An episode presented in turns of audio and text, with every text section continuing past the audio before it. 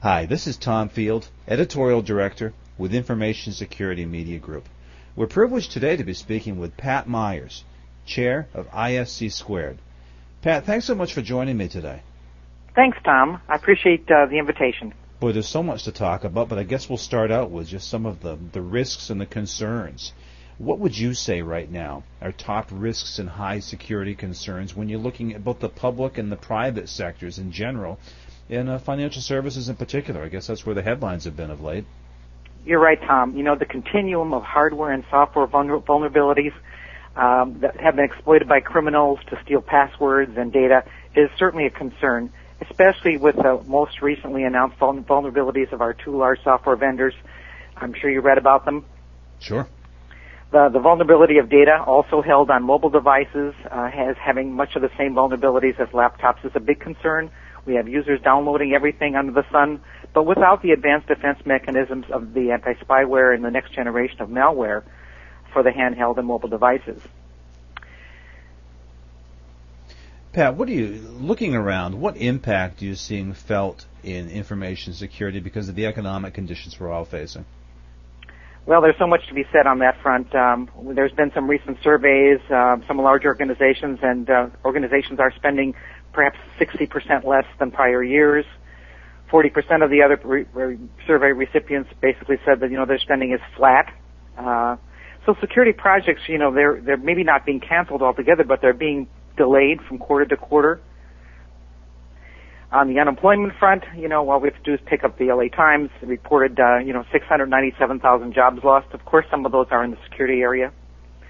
Uh, every day, it seems like the newspaper validates that uh, companies are downsizing, and that uh, this isn't just happening in the banking industry. Of course, uh, the areas where, where people got bailouts, all industries that are suffering from uh, um, a lack of um, consumer spending that have impacted their revenues are, are being um, impacted by the human resource, you know, pressures, if you want to put it that way. Sure. Uh, as a result of the high unemployment, of course, it's become a buyer's market for employers who are looking to uh, rehire individuals who've left their companies, and uh, so they have a huge resume pool to select from. Uh, they can pick exactly the kind of people that they want, and so you know, security people are in the same situation as everyone else. I think what we're seeing is that in some companies the pay rates have kind of dropped, and um, in in other areas we companies are coming up with more work at home positions so that uh, they can cut back on costly facilities. Um, having said that, you know, due to the regulations that uh, banks and other companies have, the compliance and governance is still going to be um, something that's on their minds. They're they're not going to sacrifice it totally. And uh, this is certainly a time when security needs to be strong, and, and in fact, uh, companies really require more security, not less, in tough times. Now, what have you found to be the impact on awareness and training? Because the fear is always that in tough times, the training budget is always the first one that people look at. You're absolutely right. I think what we're finding in the in the training area is that uh, what's happening is people are, allow, are allowing their employees to do more local type of training in terms of their own security employees as far as the awareness, I think that what's happening is that uh, there's still awareness. They're just not spending as much money as they would have. You know, I, w- I worked in the awareness and training almost my entire career in security, and I've gone for having no money to spend on awareness, where you had to really come up with something really creative and imaginative, hmm. to having fairly large budgets, where you had the uh, the luxury of being able to produce very high quality, attractive um, materials for awareness and training. Now, from your vantage point, Pat, what do you see as so far being the top risk management and security issues that really are affecting people in 2009? Well, you know, I think a big risk is still to the potential for compromise of a company's intellectual property, customer information, which really can be viewed as uh, the world's gold and silver and diamonds. You know, it's the most valuable that a company has. Um, so companies really need to be cognizant also of uh, employee behavior during difficult economic times. You know, actions such as layoffs, uh, lack of bonuses, pay increases can prompt people to do things they would ordinarily do under good economic times. So we need to be vigilant. So there's a risk there to the company and its data. You know, the consequences of failing to mitigate um, data risks and the infrastructure is all everywhere. You see, and, it comes out in identity theft, theft of credit card information, and these things continue to be on the forefront of the news. You may have read the recent Javelin Security Research report that said 9.9 million U.S. residents were victims of identity theft last year. You know, that's a 22% increase. And the average cost of such an incident is up to $6.6 million. No, it's scary stuff. Yes, it is. And finally, you know, we really must continually assess the business practices and processes that we depend on to secure our data. Security must you know, be an integral part of the fabric of a company, even in downtimes. You know, employees are still your first line of defense in that area. So uh, you talked about a security awareness and training. We can't let that go. We have to continually give the message. Uh, and um, and I think companies, even though they may cut back on that area, that they're still going to be doing that, and they are required to do it. No, exactly right. Pat, here's a chance to sort of tout the horn of ISC squared.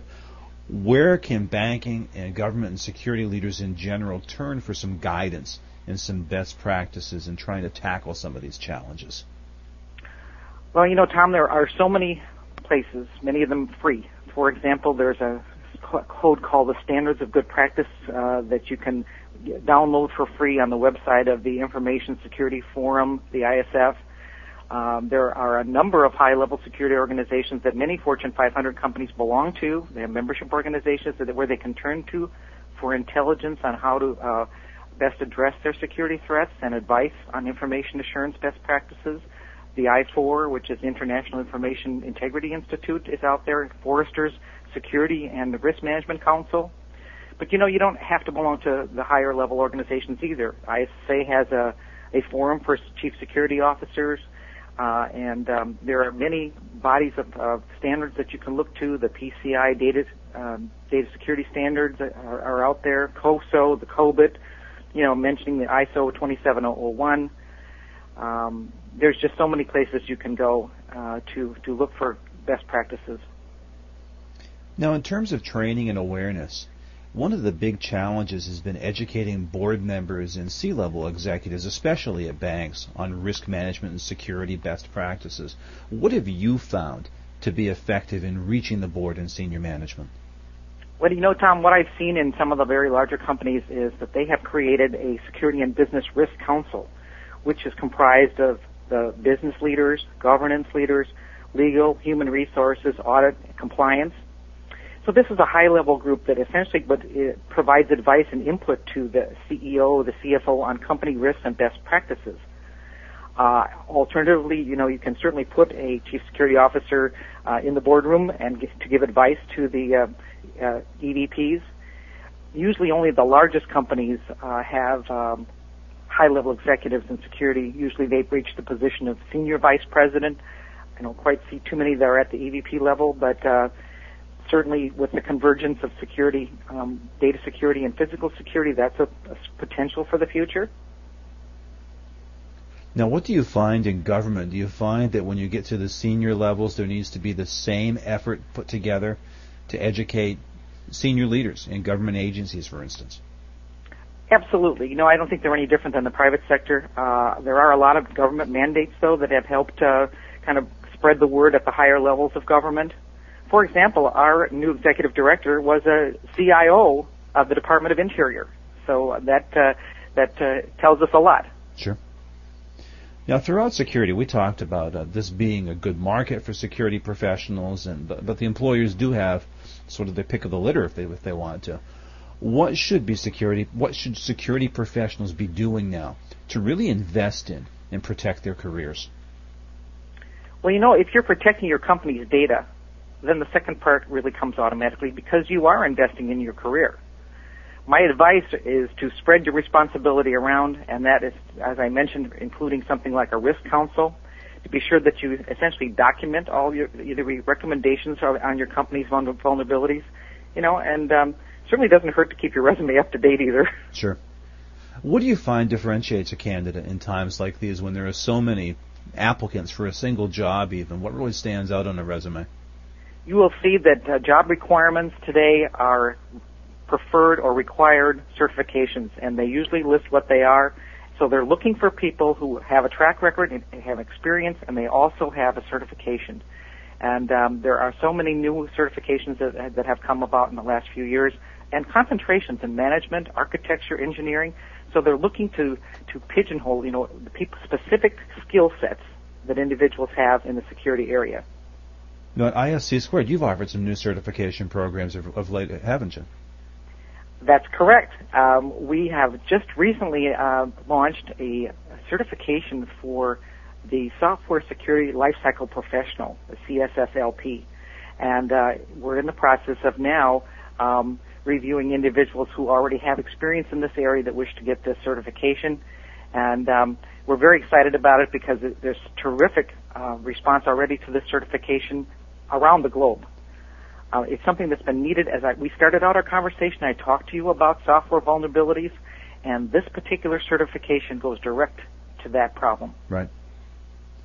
Now, one last question for you, Pat. If you were going to offer advice to professionals either looking to start a career in information security, or maybe they mature in a career and want to switch into information security, what would you advise them?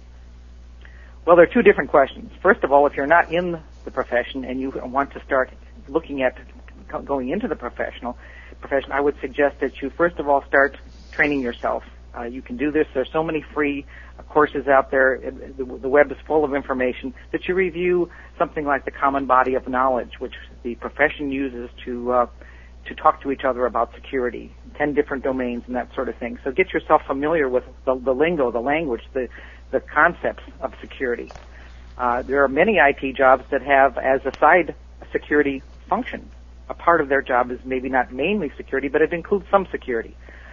Uh, so I would start out in that area. You know that in order to get one of our, ISC squared certifications, that you do have to have experience in the field.